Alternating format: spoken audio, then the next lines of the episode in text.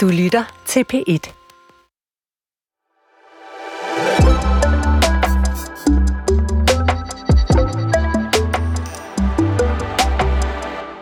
En gang var fremtiden noget med flyvende biler, onde robotter og rummad i tuber. Nu kan enmandsdroner være din næste taxa, en velfærdsrobot din gamle mors mest kærlige sosu, og faktisk kan man allerede i dag sætte tænderne i en ribeye-bøf, der aldrig nogensinde har siddet på en ko. Her i fremtiden på P1 er vi nysgerrige på alt det nye. På den fremtid lige om lidt, hvor alle de opfindelser, tanker og teknologier, der stikker næsen frem i de her år, er blevet en del af vores hverdag. I løbet af den næste time skal vi tale om noget, der for mig både er stærkt fascinerende, men også en lille smule skræmmende, ja måske nogle gange nærmest lidt ulækkert. Vi skal nemlig tale om fremtidens hjerne. Prøv bare at høre her, hvad den kunstige intelligens ChatGPT får ud af det, når vi beder den om at skrive et scenarium om, hvordan teknologien om 100 år er smeltet sammen med os mennesker. I år 2123 er den menneskelige hjerne blevet fusioneret med teknologi på en hidtil uset måde. Gennem avancerede implantater har mennesker fået mulighed for at udvide deres intellektuelle kapacitet og opnå en direkte forbindelse til kunstig intelligens. Disse implantater har transformeret vores måde at tænke, lære og kommunikere på. Vi kan nu straks tilgå enorme mængder information, analysere komplekse problemer og generere nye idéer uden besvær. Grænserne mellem individuel og kollektiv intelligens er blevet udvisket. Selvom AI spiller en central rolle, er menneskers individualitet stadig bevaret. Vi kan vælge at bruge vores forbedrede kognitive evner til at udforske nye videnskabelige fremskridt, skabe kunstværker eller løse verdens problemer. Fremtidens hjerne er et kollektivt intellekt, hvor mennesket og AI samarbejder harmonisk for at skabe en verden af endeløse muligheder. Troels W. Kær, er der noget i det her scenario, vi lige hørte her, som du kan se gå i opfyldelse? Jeg tror, at rigtig meget af det, vi hører om her, det er noget, der kan gå i opfyldelse på, på en lang bane. Nu snakker vi 100 år. Det er en lang bane i den her sammenhæng. Jeg tror ikke, det kommer til at ske i morgen eller til næste år. Slet ikke noget af det? Nej. Øh, man har arbejdet inden for det her felt øh, i 30, 40, 50 år, øh, og man har stadig begyndt problemer. Hvad siger du, Peter Svare? Er der noget af det her, som øh, du tænker, ej, der skyder de altså for langt over målet, eller helt ved siden af? Jamen, jeg er helt enig i, at 100 år, det er meget langt ude i, i, i fremtiden, og jeg vil sige, når man sådan kigger på feltet i dag med kunstig intelligens, og hvordan det smelter sammen med hjernen, så er vi på et meget, meget primitivt kravlestadie, øh, så, så, så det er ikke noget, vi kommer til at se de næste 10-20 år, men, men som, altså, som sagt, så om 100 år kan alting jo ske, der kan man jo opfinde alle mulige nye ting, og vi har jo set store fremskridt inden for kunstig intelligens de sidste 10-20 år, og hvis man opfinder et eller andet helt nyt inden for kunstig intelligens inden for de næste 50 år, så kunne det jo godt være, at vi, vi så sådan den der det er jo sådan en vision om sammensmeltning af mennesker og sammensmeltning af maskiner og, og så videre, så videre. Og det, det er jo noget, vi har aldrig set noget, der minder om det nogensinde før i historien, sådan den der totale sammensmeltning. Så, så der skal ret meget til for at komme derhen. Nej, det er sådan lidt science fiction, sådan nogle cyborgs, der på en eller anden måde hverken er det ene eller det andet. Vi skal selvfølgelig øh, kigge på både, hvor vi er, øh, hvordan det måske ser ud om 20-30 år, og så også have det helt lange perspektiv på i løbet af udsendelsen her i dag. Men først lad os lige få øh, præsenteret jer begge to ordentligt. Uh, Troels W. Kjær, uh, forfatter, uh, hjerneforsker og speciallæge, og så en, uh, lige her for nylig også en del af, af virksomheden uh, Unique Medical. Hvad laver Unique Medical? Unique Medical laver en chip, til at lægge under huden, til at registrere hjernen. Mm. Så man kan sige, at det er det, vi kalder en delvis invasiv målmetode. Ja. Så, så den er gemt, man kan ikke se den udenpå, men øh, den måler hjernen. Den måler hjernen, og den måler sådan noget som epilepsi-patienter, sådan at man præcis. kan se, hvor, øh, hvor de er henne, hvilket kan være praktisk, for eksempel hvis man har et øh, barn, der lider af det. Hvorfor er det, at hjernen er så voldsomt interessant, når vi taler fremtidens teknologi? Hjernen er os. Man kan godt sige, at, at kroppen er også øh, vigtig for at, at vedligeholde os som personer, men, men personligheden sidder jo i hjernen, vores oplevelser, og øh, det vi, når, når hele resten af kroppen sætter ud sådan på den sidste dag, jamen så tænker vi tilbage over, hvad vi har oplevet og sådan noget. Det er også hjernen, der gør det. Så, så hjernen er utrolig vigtigt for, at vi er dem, vi er. Og, og hvad er det, vi kan, altså når vi skal udvikle teknologi og, og bruge vores viden om øh, hjernen, hvad, hvad er det så, vi kan få hjælp til på den måde? Vi kan få hjælp til rigtig mange ting. Man kan sige, at hvis hjernen bliver disconnected, øh, bliver udsat for en, en ulykke og ikke kan styre arme og ben, jamen så kan øh, hjernen jo ikke komme af med sin information. Hvis man jo opfinder en chip, der kan, der kan måle på hjernen og sende beskeden ud til musklerne, så kan vi pludselig gå igen. Hvad vil du egentlig synes om at få en, øh, en mikrochip lagt ind i, ind i hjernen? Gerne det, så, så, så let som det. Det var helt fint for dig. Ja, man kan sige, at der er rigtig mange etiske problemer, ja. øh, og jeg vil jo rigtig gerne vide, hvem det er, der programmerer den her mikrochip. Øh, fordi lige pludselig mister jeg min evne til at forholde mig kritisk øh, i forhold til den information, der flyder ind i min hjerne. Øh, og jeg ved heller ikke, hvor mange kopier, der bliver lavet af mine tanker og sådan noget. Så, så der er rigtig mange problemer. Men hvis øh, jeg lige pludselig øh, ikke kunne gå, og det var chancen ja. for at gå rejse mig op og gå, så vil jeg gøre det. Også øh, lidt mere velkommen øh, til dig, Peter Svare, øh, foredragsholder og forfatter til en stribe bøger, blandt andet om øh, kunstig intelligens. Øh, din faglige baggrund er øh, kanskje en pol og, og, og har dermed et måske mere samfundsvidenskabeligt, menneskevidenskabeligt øh, øh, vinkel på, øh, på det her med, med teknologien og hjernen. Hvornår tror du egentlig, at kunstig intelligens kan rykke ind i kroppen på os? Jamen, den er jo rykket ind i kroppen i, i høj grad, altså, og det er jo det, det er jo det, der er så interessant lige for tiden, hele det her felt, som, som Troels arbejder med, det her med, at at komme ind i hjernen og fange signaler fra hjernen er jo ikke nyt, så, så vidt jeg ved, så er det jo noget, der har eksisteret siden 70'erne, øh, og måske endda før det. Altså man har jo godt længe vidst, at hjernen var et vigtigt organ, og man har ligesom prøvet at finde ud af, hvad, hvad foregik der derinde. Og, og det, det har man forsøgt i mange år.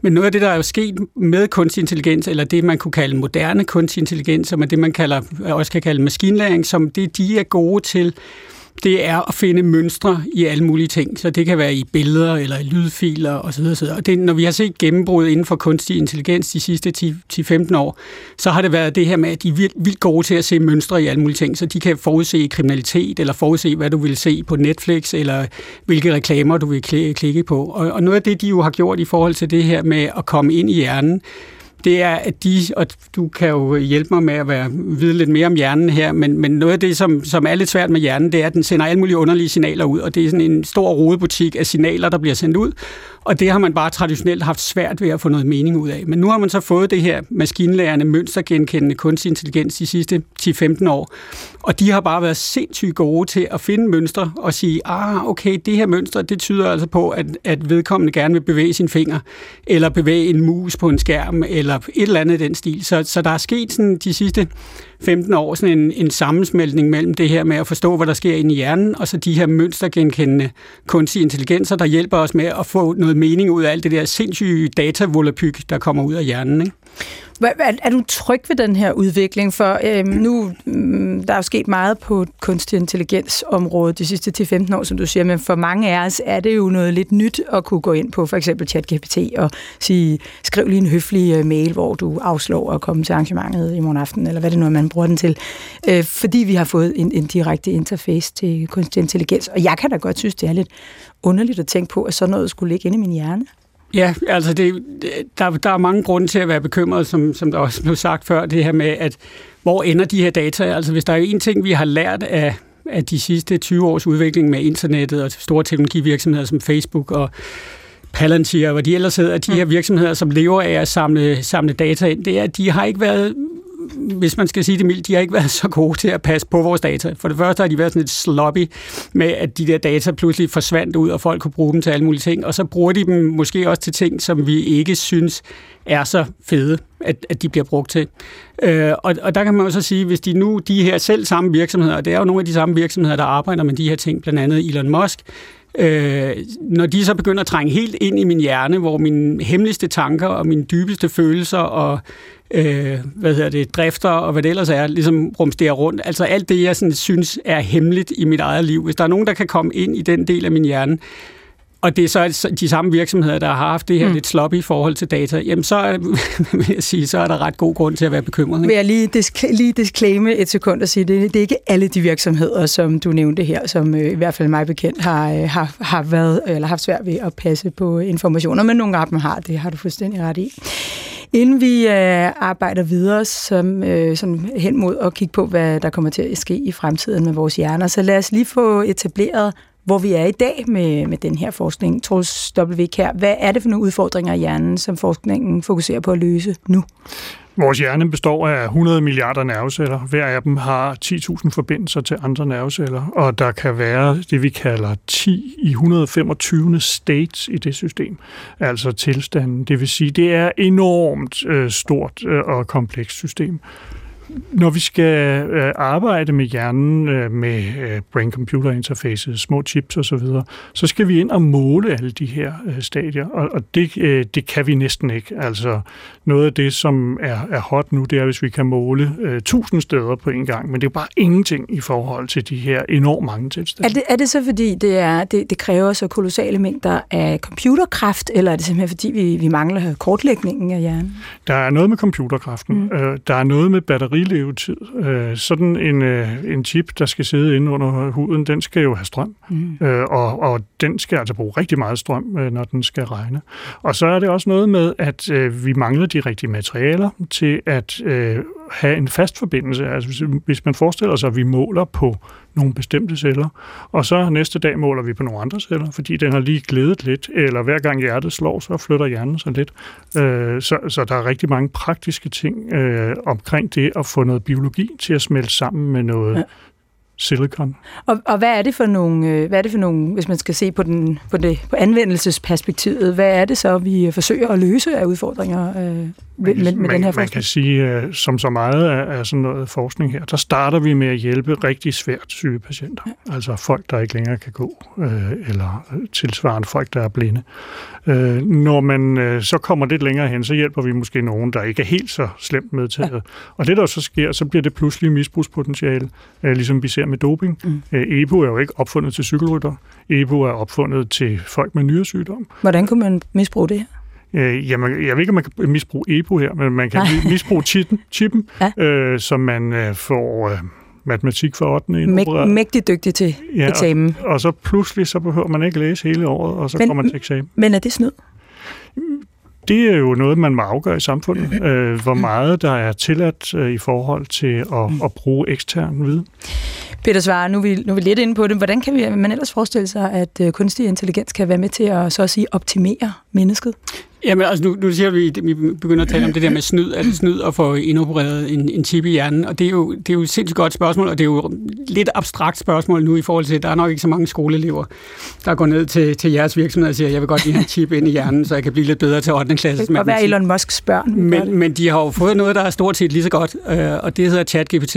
Mm. Øh, og når jeg taler med skolelærer, folkeskolelærer og gymnasielærer rundt omkring, så er de jo i sådan en tilstand af, af mild panik, eller altså svær panik over, hvad de egentlig skal gøre som skolelærer, fordi de ved ikke, hvordan de skal stille opgaver ja. til deres uh, elever, fordi de der elever, de går, går hjem, hvis de får en dansk stil, så går de hjem, så putter de den ind i ChatGPT, så laver de en dansk stil. Hvis de skal lave en fransk oversættelse, så putter de den danske tekst ind, og så får de en perfekt fransk oversættelse ud. Jeg kan, jeg kan reklamere for, at vi faktisk har et program i programserien her, der handler om fremtidens skole, hvor vi uh, lige præcis blandt andet øh, drøfter, yes. hvad det er det, hvordan yes. er det, det vil forandre skolen, og, øh, og den måde, vi eksaminerer, er det hele taget godt til det der med læring, når vi pludselig har de her muligheder. For det kan jo godt være, at det ikke vil blive opfattet som snyd øh, i en fremtid, men bare som en, øh, en helt almindelig ting, man har.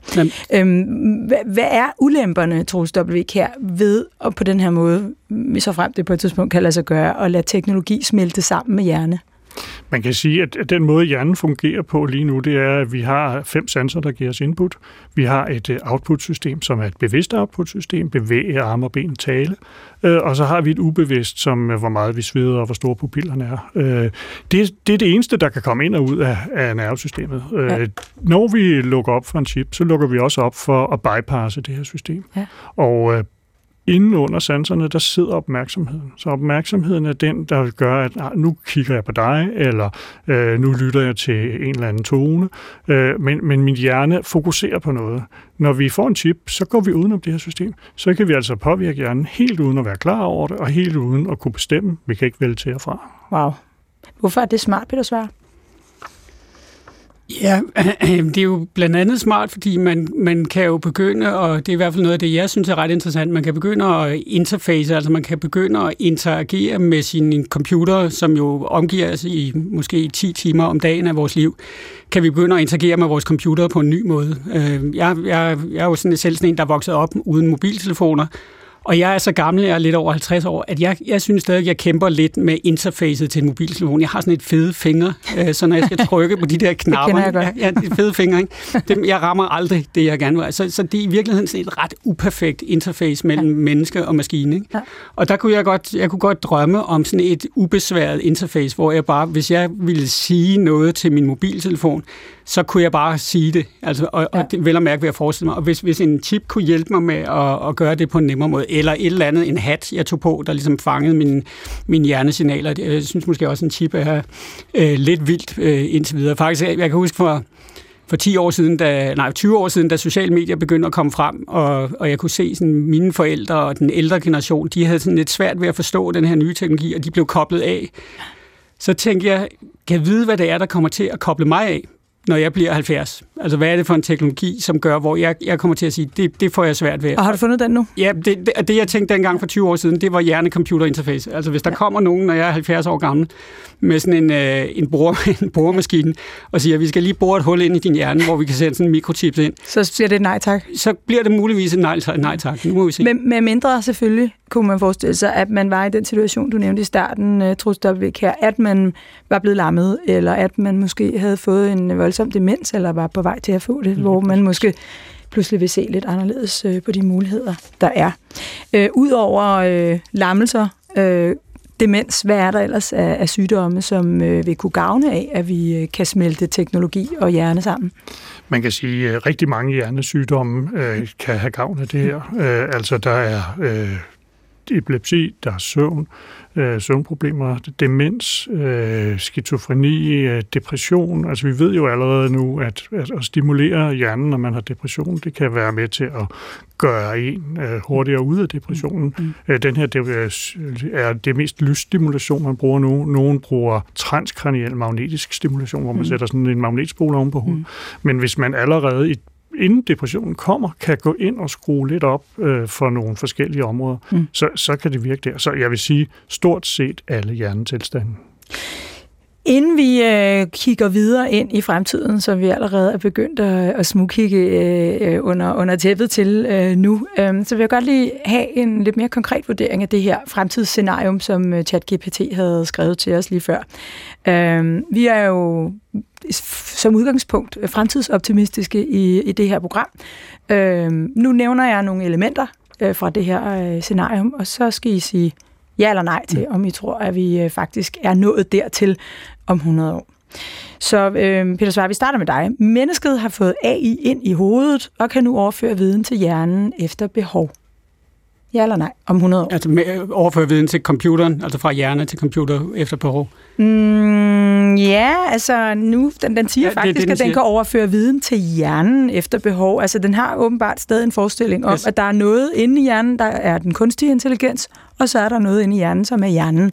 Og det kan være, det kan være at vi skal udfordre den ja. øh, jeg vil sige, adskillelse. Mit, mit svar er nok øh, ja i en vis udstrækning. I en vis det, må udstrækning. man tilføje det. Mm-hmm. Mm-hmm. Tror du også på det, Troels Det, tror jeg, det ja. tror jeg også. Ja. Troels her, øh, vi bruger hjælpen fra den kunstige intelligens til at skabe kunst.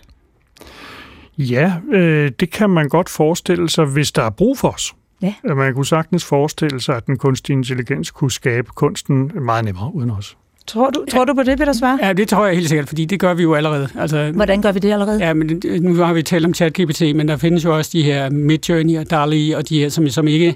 Altså kunstig intelligens, som man kan gå ind på nu på internettet, og så få dem til at lave øh, billeder. Ja. Øh, og der, jeg var der til en kunstudstilling, øh, her for et halvt års tid siden, hvor der var en kunstner, der havde lavet kunst ved hjælp af kunstig intelligens. Og det er klart, den er ikke, han har ikke plukket ind i hjernen på den måde, man har brugt kunstig intelligens til at lave kunst. Og så kommer der et spørgsmål til det, som, øh, som måske var, var det, vi, øh, vi, vi undrede os lidt over i det første. Selvom mennesket har fået teknologien ind i hjernen, har vi bevaret grænsen mellem menneske og teknologi. Nu bliver det filosofisk, Troels W. Kær. Hvad tror du? Det tror jeg desværre ikke. Jeg tror, at der sker en sammensmeltning. Hvad tror du, Peter Svar? Jamen altså sammensmeltningen er jo allerede sket, øh, den begyndte jo at ske for flere hundrede år siden. Vi smelter jo, hver gang der kommer en ny teknologi, begynder vi jo at smelte sammen med vores teknologi, og vi er jo sådan set smeltet sammen men, med vores men, men, nu, men jeg føler ikke, jeg er smeltet sammen med nogen kunstig intelligens. Hvordan, hvordan mener du, men jeg det, er det? det er du jo, når du trækker din mobiltelefon op i lommen, og du får øh, hvad hedder det, beskeder fra dine venner og anbefalinger af, for nogle film du skal se, og hvilken musik du skal høre på Spotify og sådan noget så er du i høj grad smeltet sammen med, med din kunstig intelligens. Om det så kommer direkte ind i din hjerne, eller om du skal se det på en skærm, det er jo, altså, måske kunne man sige, en mindre forskel.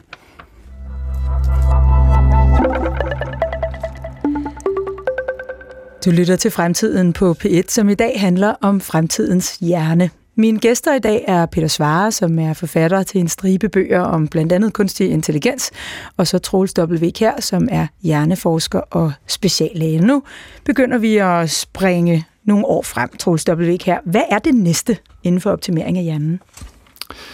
Der kommer til at være optimering på, på mange parametre. Nu har vi snakket meget om, om det strømmæssige, altså at, at vi går ind og, og påvirker øh, nervesystemet med det, øh, den, det forstår, nemlig øh, små strømstød og læser små strømstød fra hjernen. Øh, der vil også være øh, rigtig meget øh, medicin, altså forskellige stoffer, der kan gå ind og ændre den måde, øh, nervecellerne taler med hinanden på osv. Ja. Ja. Øh, det er jo noget, som vi har gjort i, i årtier. Det er jo, det er jo piller, kan man sige. Øh, men, men der kommer til at blive individuelt designede øh, medicinske løsninger. Ja. Så, så folk med en bestemt type gener, de skal have en bestemt slags morgenvitaminpiller ja. øh, for at holde hjernen super skarp. Og hvad med mikrochips?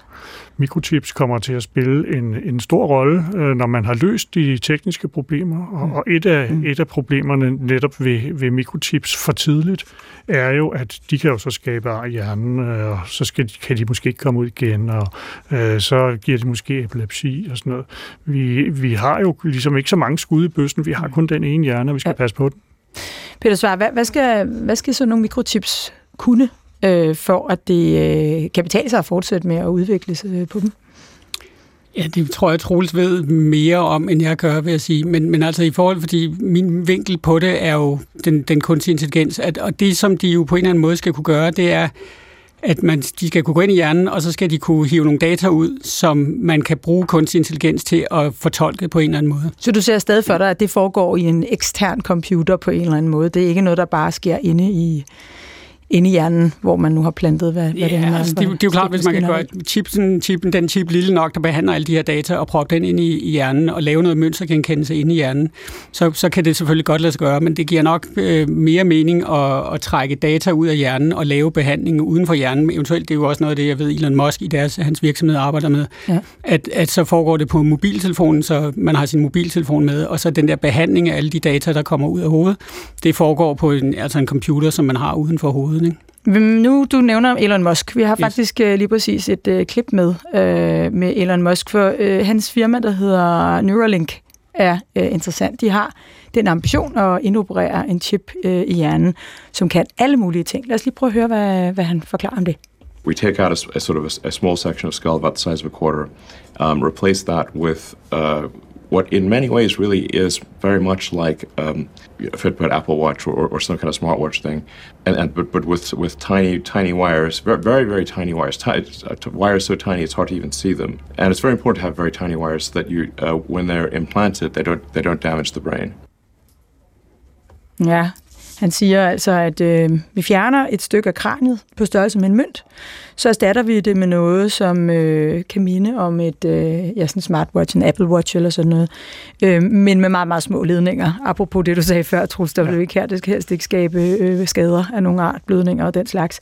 Øh, og det er meget vigtigt, at de er det. Og faktisk har Neuralink øh, i juni i år fået tilladelse til at teste den her øh, teknologi på, øh, på mennesker.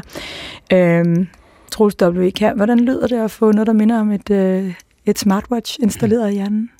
Det lyder fantastisk. øh, det, det lyder også problematisk. Men, Hvorfor men, problematisk? Ja, fordi øh, du er meget interessant, lige når du får den DNA opereret. Så går du med det i et år, øh, så er der kommet noget nye og bedre, så er du ikke interessant, men du har måske stadig noget, du ikke kan slippe af med, eller øh, du har, øh, der er sket nogle skader på hjernen, eller nogle af de her tråde, de, har, de er vokset fast, øh, så man kan godt klippe dem over, men de ligger stadig derinde.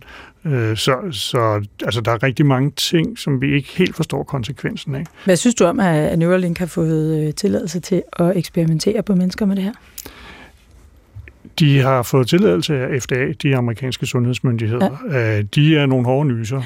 Øh, så øh, jeg tænker, at sikkerheden må være i orden, når, når de har, det har lykkedes dem at komme igennem det her system. Mm. Hvis man kan se en umiddelbar gavn for sig selv, så kunne jeg godt forestille mig, at, at, at jeg vil melde mig. Øh, men, men jeg vil nok ikke sige, at folk med raske hjerner skal stå i, i lange køer øh, for at prøve det her som den første. Men måske hen ad vejen. Du har øh, medicin og en skepsis mod at øh, iværksætte behandling, uden at der er øh, egentlig indikation eller behov for det. Ja. Peter Svarm, det er jo en privat aktør, det her. Altså, Elon Musk vil gerne øh, kolonisere Mars, og han har en stor bilproduktion, der hedder Tesla, og nu vil han gerne ind i vores hjerner. Hvad synes du om det? sådan en privat aktør går i gang? Jamen, altså, jeg, jeg synes, det er fint, at private aktører, det er jo også private aktører, der laver de, de, de fleste sådan, landvindinger inden for medicinsk teknologi og sådan noget, så, så det er der jo sådan set ikke nogen problemer i.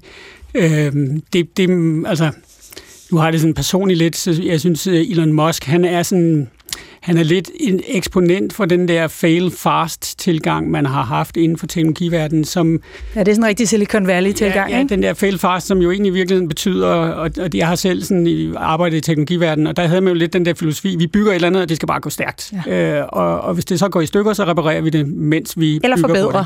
Ja, vi, vi reparerer det, forbedrer det sådan løbende, mens, mens det ligesom er ude i markedet. Og det fungerer rigtig fint, hvis du laver reklameløsninger eller øh, spil til din mobiltelefon eller eller andet, fordi det går ikke sådan rigtig galt. Øh, men, men hvis man har sådan en fail-fast øh, tilgang, til ting, man propper ind i hovedet på folk. Troels er jo også lidt inde på det, det der. Hvad nu, hvis man får proppet noget ind i hovedet, og, og det ikke rigtig virkede? Jamen, så skal man jo altså ind i hovedet og, og reparere det igen og ordne de der ledninger. Og, og hvis det hele går lidt stærkt, og, og firmaet sådan har mistet lidt interessen for den der version Øh, 1.0, man proppede ind i hovedet på Troels, og nu er man altså i gang med den nye smarte version 2.0, og det skal gå stærkt, og, og pressen står og siger, hvordan går det, så, så glemmer man lidt de der gamle øh, maskiner der, man, man, man lavede før i tiden. Ikke? Men hvad skal man bruge et Apple Watch inde i hjernen til? Altså, jeg har et Apple Watch, og den, øh, det ved frem for alt noget om, hvor langt jeg gik i går, og hvor godt jeg sov i nat, og sådan nogle, jeg, jeg bruger det meget til sådan nogle sundhedsting i virkeligheden, for, og så, så kan jeg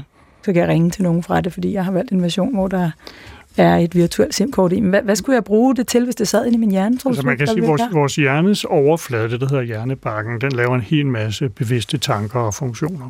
Og øh, noget af det fungerer godt hos dig, noget andet fungerer godt hos mig, og jeg har også noget, der måske ikke er så godt, måske ansigtsgenkendelse er måske ikke lige min, min hovedkompetence, ansigtskompetence.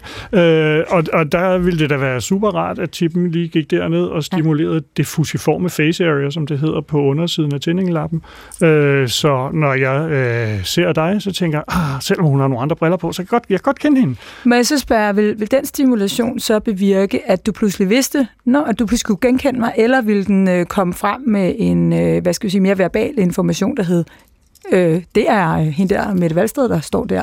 Sig hej til hende. På, be- på begge måder. Okay. Øh, nok i første omgang øh, som bare at stimulere området og få os til at få mere af den plasticitet, der send findes. en, en, en lille strøm øh, ja, ja. pil ind i... Få, få den til at blive lidt skarpere. Ja. Øh, og så måske, når vi bliver rigtig gode til at ramme lige præcis den der mætte nervecelle, som vi har et eller andet sted, eller det netværk, der tænker, åh, hvordan er det nu med de der kvindelige journalister på DR, øh, så øh, hjælper den mig til at komme den rigtige vej. De er vildt flinke, har jeg hørt. Man kunne, altså en af de ting, som, som teknologivirksomhederne har bakset med i, i flere år, øh, det er jo de der briller, smarte briller. Google havde jo det, der de kalder Google Glass, ja. øh, og nu er Apple er jo lige lanceret de her Vision-briller. Og, så der er jo sådan en vision om en sammensmeltning med, mellem mennesker og computer, som går igennem de der briller der. Og, og de har jo virkelig kæmpet med at få det til at fungere. Og, og jeg tvivler også på, at det sådan rigtig kommer til at fungere, fordi det er ikke os alle sammen, der går rundt med briller på hovedet hele tiden. Og, og det, er sådan, det er også stadigvæk sådan et lidt primitivt interface. Hvad hvis man taber brillerne osv.? Men mm. man kunne jo godt forestille sig, at det er jo også lidt det, Troels taler om her, at man i virkeligheden bypassede det der, at man gik uden om, om det der problem med brillerne og sagde, nu implementerer vi bare en chip i hjernen i stedet for. Og så, når man så går på gaden og netop ser med det valgsted, så er der et eller andet, der bliver aktiveret inde i ens hoved. Det kunne også være, at man, altså det ikke var inde i hovedet, men man måske havde en lille øresnegl, som så kunne sige med det ikke? altså hvor man så koblede ud til en anden computer, der så kunne give noget lyd ind, så man ligesom brugte øjnene til at detektere et signal, og så sendte et lydsignal ind i øret, eller hvordan man nu skulle gøre det, men man kunne i hvert fald bruge, altså det, og det er, lidt, det er noget ude i fremtiden det her, ikke? men det her med, at det man ser, det, der bliver lagt nogle datalag ovenpå. Hvem er det, man ser? Hvor højt er det der hus? Øh, hvad skal det, jeg kigger på en øh, PowerPoint-præsentation fra chefen. Hvad skal jeg gøre ved den øh, præsentation? Hvordan kan jeg gøre den pænere? Eller jeg, jeg står og bygger et hus og lægger nogle mursten. Hvordan skal de her mursten lægges? Og så videre. Så det, det er jo sådan nogle ting, man arbejder med med de her virtual reality-briller. Men det kunne jo godt være, at man kunne løse det med, med sådan en chip, der kigger ind i hjernen i stedet for. Og enten stimuleret, eller også lige frem med visket ind i øret, ja, hvad det var, det man skulle huske. Faktisk har vi også et, et lille pip fra øh, et menneske, som ikke øh, formentlig kommer til at, øh, at glemme øh, øh, hverken mig eller dig eller dig, fordi han er faktisk Danmarks mester i hukommelse. Han hedder Lars Christiansen. Øh, og han har en, øh, en helt anden tilgang end, end noget med, med, med mikrochips øh, til at, øh, at huske så godt, som han gør. Prøv at høre, øh, hvad han forklarer her. Mit bedste råd til at huske er at altid at se billeder. Når man ser billeder, så har hjernen nemmere ved at huske ting. I stedet for, at vi for eksempel har en liste med forskellige ord, hvor vi skal huske, hvad vi skal købe ind i morgen, så ser vi varerne for os, som om de ligger på et bord, eller som om vi har dem i hånden og mærker dem osv. Altså en visualisering af de ting, vi skal huske, det er mit bedste bud, fordi man kan anvende det her og nu, uden at ændre alt for meget. Så se billeder, og du vil kunne mærke en rimelig stor forskel lige med det samme. Og vi har faktisk øh, spurgt Lars Christiansen, øh, altså Danmarks mester i hukommelse her, hvad han synes om øh, eventuelt at få sådan en mikrochip ind, der kan, øh, der kan gøre arbejdet for ham. Prøv at høre. Altså hvis jeg skal se ind i en glaskugle 100 år frem, øh, hvad der sker i forhold til vores hukommelsesevne, hvor meget vi skal bruge den osv., så, så er det i hvert fald mit håb, at vi ligesom øh, kører den baglæns men på den måde, at den teknologiske udvikling måske går fremad, men at vi også bliver mere og mere bevidste omkring, at vores hjerne selvfølgelig er super vigtigt, og at vi så faktisk øh, også har brug for at bruge den, at vi ikke skal overlade det hele, så jeg kunne have en forestilling om, at udviklingen går tilbage, øh, sådan at vi bliver mere selvstændige igen på et tidspunkt. Det er jo lidt interessant det her om, øh, altså hvis man får lagt en chip ind, der, der booster hukommelsen eller visker ind i øret, hvem det er, der går derhen med, med mørkt hår foran det er. Øh, gør vi så hjernen doven?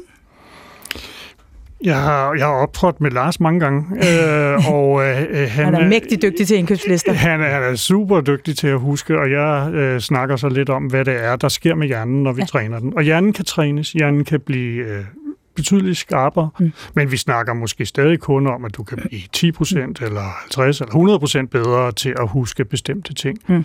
Uh, vi ved jo, at der er noget, der hedder Mors lov inden for chips, uh, og den går jo på, at en chip bliver dobbelt så god på er det 18 måneder eller 24 måneder eller sådan noget. Jeg tror nærmest kun på 12, er det ikke? Eller? Det går i hvert fald hurtigt. Det ved Peter Svare.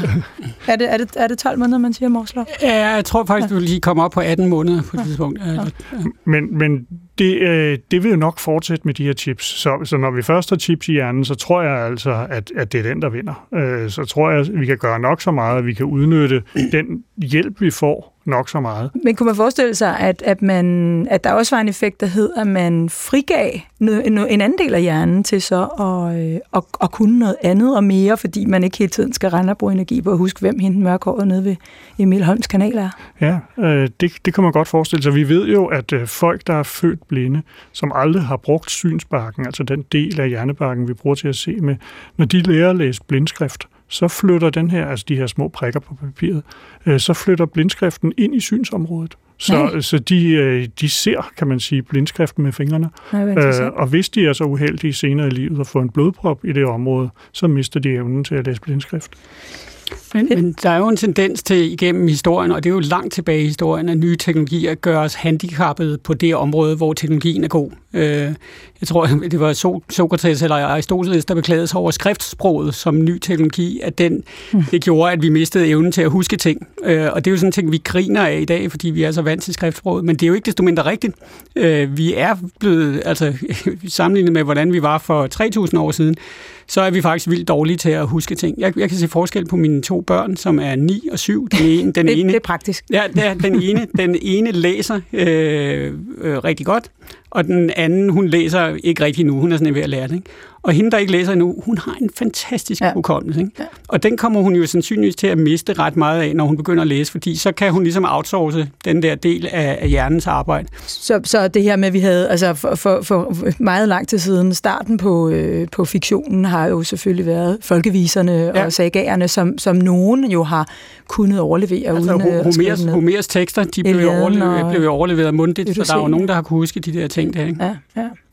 Er der grænser for, hvor meget vi skal lade teknologien hjælpe os? Altså også med henblik på at, at, at bevare bestemte dele af Jamen, hjernens evne? Det, altså det er jo i virkeligheden sådan et, et etisk valg, fordi nogle gange kan man sige, så kommer der sådan nogle teknologier, som kan gøre os så utrolig meget bedre til et eller andet, hvor vi ligesom er nødt til at sige, det er bare fantastisk, lad os, lad os bare ligesom overgive os til det, og så sådan acceptere det her med, at vi så mister evnen til at gøre nogle ting. Vi skal så selvfølgelig sørge for at have nogle backup-systemer, som gør, hvis nu teknologien svigter, at vi ikke sådan, altså bliver sådan fuldstændig øh, lallende, ubrugelige til, til noget, altså til at håndtere verden, hvis, hvis, hvis den her teknologi forsvinder. Øh, og, og, og, det, og det er jo så det, det er jo noget, man må... Der, vi kan jo ikke sidde nu og udpege, hvad det er for nogle øh, dele af hjernens funktion, vi partout skal bevare på nej, en eller anden nej. måde. Så, hvad, så, så nedsætter man et øh, hjerneetisk råd. Øh, at, er vi ved at være kommet dertil, hvor Jamen, vi skal til at tage stilling til den slags? Det tror jeg helt, altså helt sikkert. Ja. Øh, og vi har jo et dataetisk råd, som blev oprettet her for nylig. Ja Øh, og vi har jo et etisk råd, som jo, kan man sige, de begynder også i stigende grad at smelte sammen, de ord. Men det, ja. vi taler om i dag, hvor sådan noget som digital teknologi og kunstig intelligens smelter sammen med hjernen, så begynder de her to områder jo at smelte sammen. Ja. Så der, der er masser af etiske spørgsmål, men det ligger jo også ude i de virksomheder, som, som træffer de her beslutninger. Jeg, jeg plejer at have sådan et eksempel, som, som handler om GPS'er øh, hvor man i virkeligheden, dem der designer GPS'er, de har et valg øh, i forhold til, om de vil gøre folk bedre til at finde vej, eller dårligere til at finde vej. Jeg bruger sådan en GPS, når jeg cykler øh, sådan noget landevejs racercykel, og de kommer øh, som udgangspunkt sådan nogle GPS'er med sådan en funktion, hvor man øh, hvis man skal følge en eller anden bestemt rute, så viser den bare øh, retning, kørselsretningen opad i GPS'en, og det betyder, at man sådan blindt bare følger GPS'en.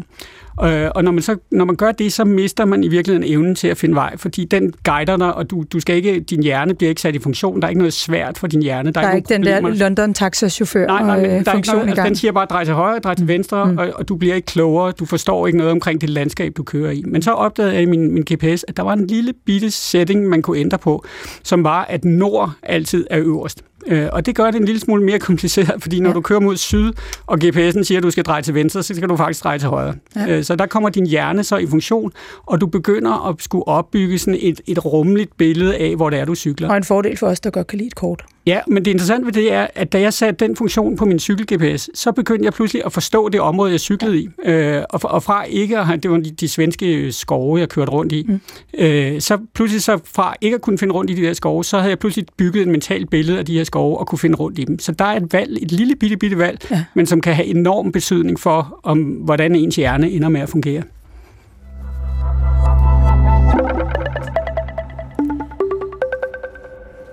Du lytter til Fremtiden på P1, som i dag handler om fremtidens hjerne og om den øh, formodede sammensmeltning mellem hjernen og teknologien, som øh, vi kan se frem imod. Mine gæster er Peter Svare, som er forfatter til en stribe bøger om blandt andet kunstig intelligens, og Troels W. Kær, som er hjerneforsker og speciallæge. Vi skal lige vende tilbage til det der scenarium, vi øh, fik ChatGPT til at skrive til os øh, i starten. Øh, vi kunne nemlig godt tænke os at forbedre det. Øh, vi har været inde på, at man faktisk godt kan gå i dialog med, med den kunstige intelligens og lige bede den om at forbedre øh, det output, den har givet en. Og det vil vi gerne gøre nu. Så øh, jeg kunne godt tænke mig, at I nu gav nogle bud på nogle ord eller begreber, som I synes øh, kunne øh, præcisere det her semin, øh, scenarium, eller gøre det bedre, mere realistisk, øh, mere ja, tættere på, hvad I rent faktisk kunne tro var en, en virkelighed inden for fremtidens hjerne. Hvad skal vi føde ind i maskinen, Peter Svare? Ja, men det kunne jo være sådan noget med sammensmeltning af menneskelige hjerner. For det kunne være interessant at se, hvordan den kunne, ligesom, hvad den kunne få ud af det, vil jeg sige. Fordi jeg, jeg tror ikke, at vi nødvendigvis kommer helt derhen, men, men det er med, at man, altså telepati ja. i virkeligheden. Egentlig altså, telepati. Ja, ja. ja, ja spændende. Ja.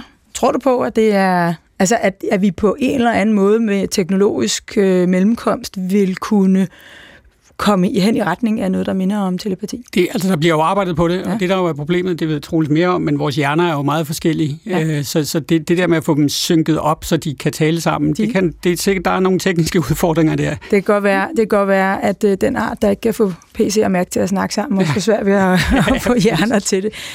Uh, Troels W. her. Hvad, øh, hvad vil du føde ind af, af nøglebegreber, som vi ikke havde i, i, i den første version af vores scenario?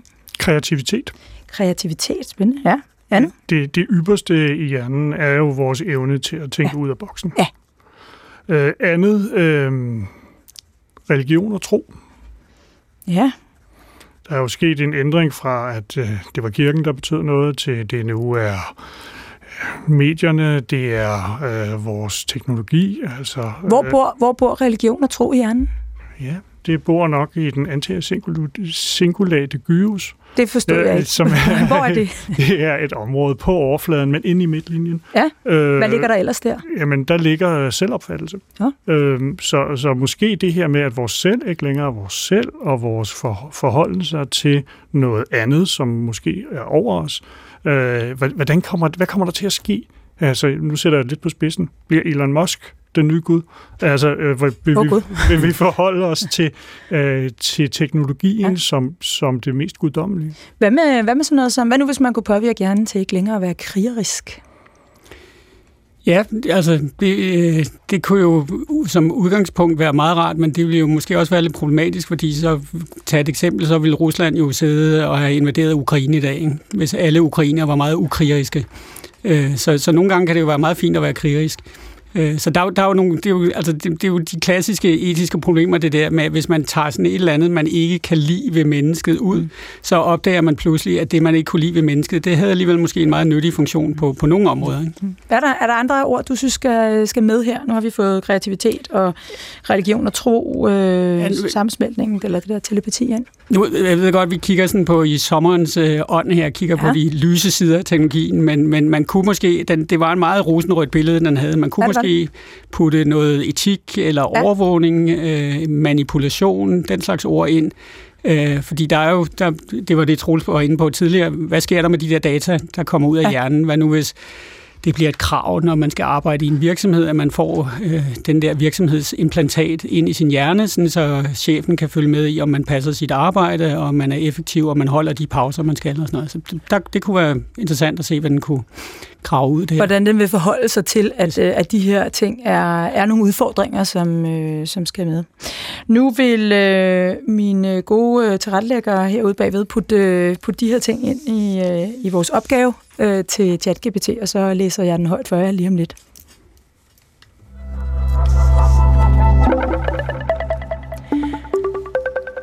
Nu skal vi nemlig øh, lidt mere øh, i dybden med en, en lidt fjernere fremtid. Nu øh, kommer ChatGPT's bud på øh, en fremtid om 100 år lige om lidt, så den kan vi øh, passende til start på. Øhm, Troels W. Kjær, hvordan tror du, vi har allerede snakket lidt om det, hvordan tror du AI og teknologi er smeltet sammen om overhovedet, hvis vi kigger 100 år frem? Jeg tror, at øh, den sammensmeltning, der sker, den bliver meget menneskestyret i begyndelsen. Ja. Øh, så begynder øh, teknologien selv at finde optimale måder at smelte sammen på. Og øh, en af de ting, som Elon Musk øh, jo gør rigtig øh, elegant, det er, at i, i sit setup, der har han jo også teknologi til at applicere teknologien. Altså han bruger robotter. Ja. Øh, og, øh, og på et eller andet tidspunkt, der kan vi godt risikere, at det her det kommer ud af kontrol. At teknologien tager sig af teknologien, og vi er sådan set bare et biprodukt. Det er jo det, man frygter i science fiction, øh, og det mener jeg er en begrundet frygt. Ja, så, så det, det du siger er, øh, jeg, har, jeg har forberedt et spørgsmål her, der hedder, jamen, du er hjerneforsker, du er speciallæge. Nu forestiller vi os, at du også var øh, hjernekirurg, øh, og du øh, står i fremtiden og åbner kraniet på en patient. Men det du siger nu er, det gør du måske faktisk lige præcis ikke. Det gør jeg slet ikke. Jeg tager ansvaret, og så gør øh, teknologien det meget bedre end ja. mig. Ja. Men hvad ser vi derinde, når vi så åbner den patients øh, kranium? Jamen langt hen ad vejen, så ser hjerner jo ens ud. Ja, altså, det... men hvis der nu er en mikrochip derinde, og alt det her er sket, du siger, ja. at den øh, måske har integreret sig, ja. så, så kommer der til at være totalt uforudsigeligt. Fuldstændig ligesom, hvordan ser det ud, når man ser en, en bil på en vej? Jamen, ja. der er alle mulige modeller, nogle af dem er, er oser, og nogle af dem er stødt sammen og sådan noget. Altså, og så vil det også være i hjernen. Ja. Den, hjerne, vores hjerner er forskellige, og teknologien påvirker dem forskelligt. Nu, nu, bliver, nu er det, fordi det er 100 år frem, og ingen kan selvfølgelig se 100 år frem. Vi kan bare forsøge at, at hvad skal jeg sige, parallelt forskyde det, vi ved nu frem i, i tid, og prøve at tage, tage de øvrige parametre, vi kan forestille os øh, med i den øh, forskydning. Men hvad skal kunne være det ultimative mål med at lade teknologi og menneske øh, smelte sammen? Peter Svar? Jamen, det er jo selvfølgelig at gøre os bedre på, altså på alle mulige måder, netop alle de steder, hvor vi har nogle svagheder. Øh, jeg, jeg er også dårlig til at huske ansigter, det er sådan en ting, jeg godt kunne tænke mig at være bedre til. Ikke? Øh, Så forbedre mm. den del, men hvad med det der, vi snakkede om før? Altså, hvad nu, hvis vi kunne være kærlige og, og mere kreative og sødere ved hinanden? Og skal vi ikke også forbedre os der? Jeg, jeg tror, man skal være utrolig forsigtig med de der dybe øh, følelser, altså, det, fordi det lige præcis er, altså vi, millioner års evolution har skabt nogle balancer øh, i os som mennesker, som sociale individer, hvor vi interagerer med hinanden som sociale individer, hvor vi bruger, hvor vi har følelser som kærlighed og had og krigeriskhed osv. osv. Øh, og, og jeg tror, at, at der er en balance i de der ting, som gør, at vores sociale liv fungerer. At, at der er en grund til, at der er, hvor mange er vi, 8 milliarder mennesker i, i verden i dag, som interagerer med hinanden. Altså selvfølgelig er der krig og ufred og problemer osv. rundt omkring i verden, men, men i store træk fungerer det ret godt.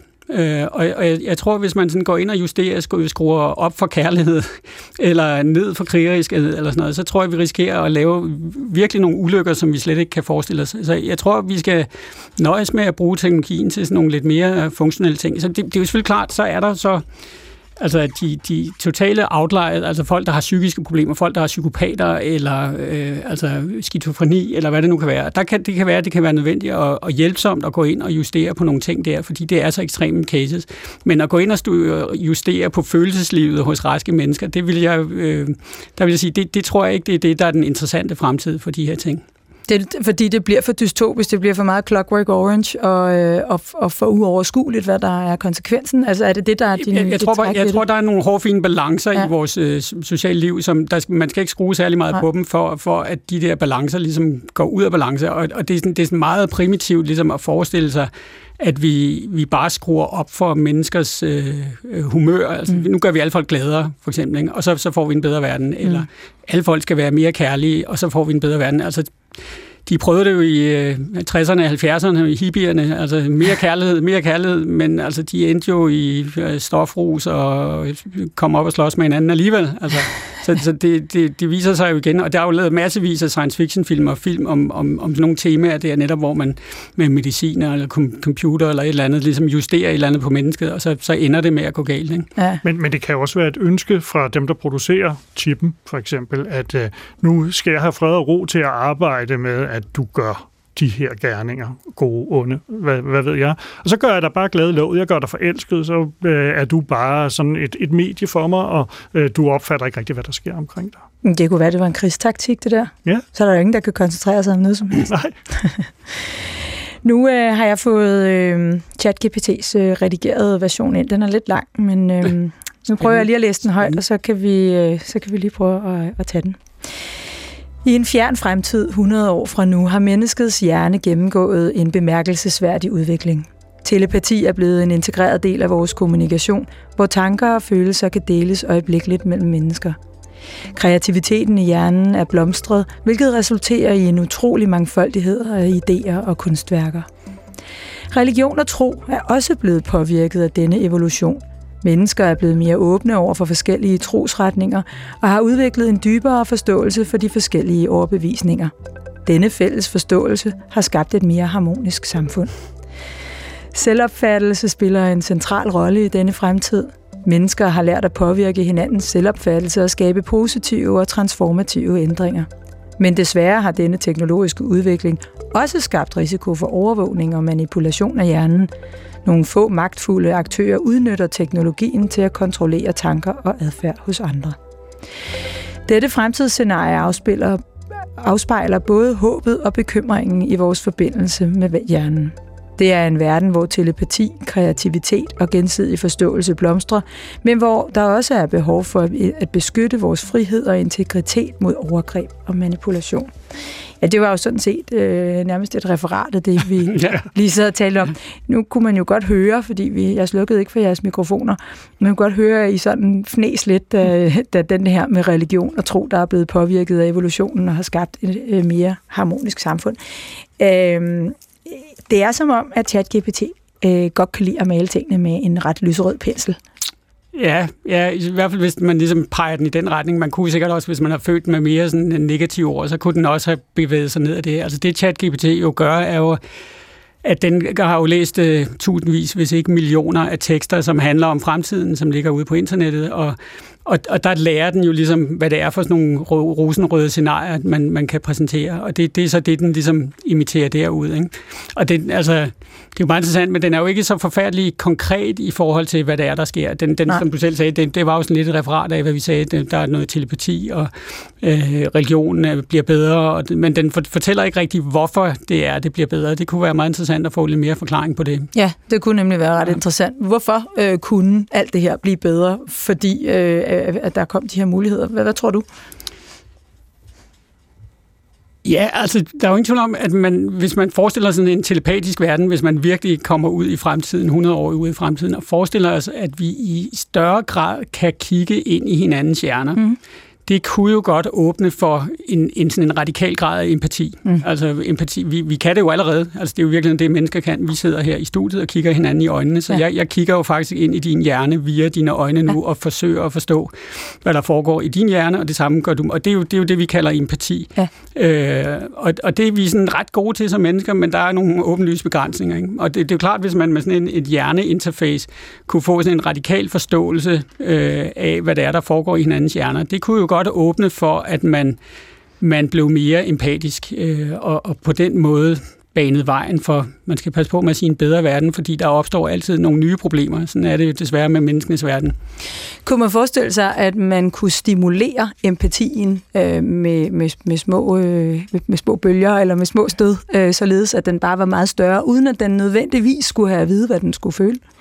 Det kunne man godt forestille sig, og det ville nok være en, en klart bedre løsning, øh, at man øh, stimulerer empatien på de præmisser, som vi har empatien nu hvis man, som Peter foreslår, har et, øh, et, et, et empati, fordi man kan læse andre folks tanker, mm. så kan man også læse at det der mikrosekund, hvor man siger, åh oh, nej, nu er jeg igen igen. øhm, og, og så kan man være nok så øh, veltalende og øh, indledende, men, men i virkeligheden, så har man allerede fortalt, hvad man føler. Mm. Øh, at man måske ikke er det, man, man giver sig ud for. Så hvis vi forestiller os et scenarie, hvis vi nu skal øh, egentlig gøre noget af det arbejde, som jeg synes ChatGPT egentlig faktisk er lidt sløj til her, hvis jeg nu skal være lidt fræk over for den, øhm, så kan man sige, at det ville være optimalt, hvis øh, hjernen kunne assistere os i nogle af de mere kognitive funktioner, altså vi kunne hjælpe jer to med at huske, at jeg hedder Mette, når jeg nu er mørkhåret og går ved siden af Emil Holms kanal, og, og, og måske også, at jeg er journalist øh, og arbejder herinde, eller hvad det nu skulle være, men at selve de der følelser og ja, de der lidt mere udefinerbare ting, øh, evnen til at tro, evnen til at elske, øh, det skulle måske bare stimuleres inden for rammen af, hvad den i forvejen kan. Er det det, I Ja, man kan sige, at, at, at øh, allerede voksenpædagogen Bloom, han opfandt sådan en stige med seks trin, hvor det nederste, det er sådan noget med at huske, og øh, næste trin er noget med at bruge. Mm. Altså helt simple ting. Og der vil vi da gerne have hjælp. Altså, vi behøver ikke nødvendigvis at kunne huske hele kongerækken udenad. Lad os nu bare få lidt hjælp til det. Men de øverste trin, netop sådan noget som kreativitet og kærlighed osv., det vil være super godt, hvis man øh, kunne få lov at dyrke dem endnu mere. Nu bliver det jo igen en lille smule øh, filosofisk, men det må vi godt være i det her program. Når vi taler om det på den her måde, for nu sagde jeg, at der var noget, der var kognitivt, og noget, der var mere emotionelt. Øh, er det ikke bare en tilfældig adskillelse, vi har lagt ned over, når vi talsætter, hvad hjernen kan, og hvad vi oplever ved vores selvbevidsthed osv. osv. Altså, hjernen ved vel ikke noget om, at der er noget, der er kognitivt, og noget, der er øh, mere følelsesdrevet, Troels W. her? Nej, det er jo udtryk for det begrebsapparat, vi har, og som vi har haft øh, gennem århundreder, og så deler vi hjernen på den måde. Mm. Vi, vi kan jo godt se, at der er nogle bestemte signalstoffer, der er nogle bestemte områder af hjernen, der er involveret i forskellige ting. Men, men i det øjeblik, vi får teknologien til at hjælpe os med at forstå hjernen, så kan det være, der kommer helt andre begreber og helt andre forståelser af hjernen. Hvad kunne det for eksempel være? Jamen, det kunne være sådan noget som, at øh, vi øh, kan, øh, kan finde en, en anden form for kreativitet, end den vi har. Altså hvor man siger, at den kreativitet, vi kender, det er, at man sammensætter tingene på en ny måde. Men, men hey, det her, det er måske i virkeligheden noget højere, noget større. Vi ved det jo ikke, vi har ikke prøvet det. Hvad tror du, vi kan øh, finde på af nye måder overhovedet at anskue, hvad det er for en funktion, hjernen har? Jamen, jeg, jeg tror, noget af det, jeg kommer til at tænke på, når man tænker sådan, så langt ud i fremtiden, det er det her med, som vi jo allerede kæmper nu med, med mobiltelefoner, det her med, jeg tror, det kommer til at kræve en ret stor disciplin af os. Altså, vi kommer til at få de her hjælpende øh, maskiner, som kan hjælpe os med at øh, sige, oh, nu kan jeg ikke lige huske ansigter, så kan man lige trykke på en knap på sin mobiltelefon, og så, brup, så bliver ens hjerne bedre til at huske ansigter, eller nu skal jeg til eksamen, så skal jeg fokusere, eller hvad det nu er. Så, så der vil være alle mulige øh, redskaber, som gør, at du du kan optimere dig selv. Og det tror jeg vil være ret afhængighedsskabende på samme måde, som vores mobiltelefoner har gjort os afhængige af dem. Og der, der tror jeg, at vi kommer til, den udfordring er, at, at vi kan blive, altså hvis det her virkelig kommer til at fungere, så kan vi blive så afhængige af det, at vi bliver sløve, og vi bliver nogle amøber, øh, og vi ender med at blive sådan ret uinteressante som mennesker, fordi vi overlader alting til maskinerne. Fuldstændig ligesom mennesker, der bare sidder og glor i TikTok hele tiden, også er ret uinteressante mennesker. Ikke? Øh, så, så, så, øh, der fik du lige sagt noget grimt om alle vores børn. Alle, alle mennesker, præcis. Ja, på en gang. Ja, det er godt, godt klaret. Men, men, hvad hedder det? Men, men, øh, men pointen er, at, at man, hvis man ligesom skal overleve den fremtid, så skal man være ret god til ligesom at, at vide, hvad det er, de her maskiner gør, og hvordan man ligesom bruger dem på den ja. rigtige måde, uden at man går hen og bliver sådan en sløv grøntsag. Ikke? Hvis nu øh, vi skal afsløre, hvad vi hver især kunne drømme om, kunne være den næste landvinding. Altså, hvad kunne være dejligt, at vi blev bedre til i forhold til at øh, op- optimere hjernen, Troels W. Hvad drømmer du om? Jeg drømmer om øh, en, øh, en endnu mere velfungerende hjerne, end den menneskene går rundt med i øjeblikket. På hvilken måde velfungerende? En hjerne, som øh, er i stand til at gøre os gladere, lykkeligere, kunne mere og øh, have et mere øh, helt liv. Så et, en, der blev stimuleret lidt på alle de her parametre, vi ja. talte om før, som øh, er empati og kærlighed osv. Hvad kunne du drømme om, Peter Svar? Jamen nu, nu, jeg arbejder rigtig meget med computer, og, hvad hedder det, og nu, det kan lytterne ikke se, jeg sidder med armen i slynge lige for tiden her, så, så jeg mærker sådan på min egen krop, det der med, sådan, hvor besværligt det er at interagere med en computer, når man ikke rigtig kan taste. Så, så den der sådan gnidningsløse interaktion med computeren i forbindelse med mit arbejde, det ville være en stor ting for mig. Ja, vi ved ikke, hvad fremtiden kommer til at bringe for hjernen, men øh, vi er da i hvert fald kommet noget tættere på. Tak fordi I var med begge to. Peter Svare, forfatter til flere bøger om kunstig intelligens, og Troels W. her, hjerneforsker og speciallæge. Du har lyttet til Fremtiden på P1. Programmet var tilrettelagt af Nikolaj Dupont og Asta Åholm, produceret af Beam Audio Agency. Jeg hedder Mette Valsted Vestergaard. På genhør i morgen.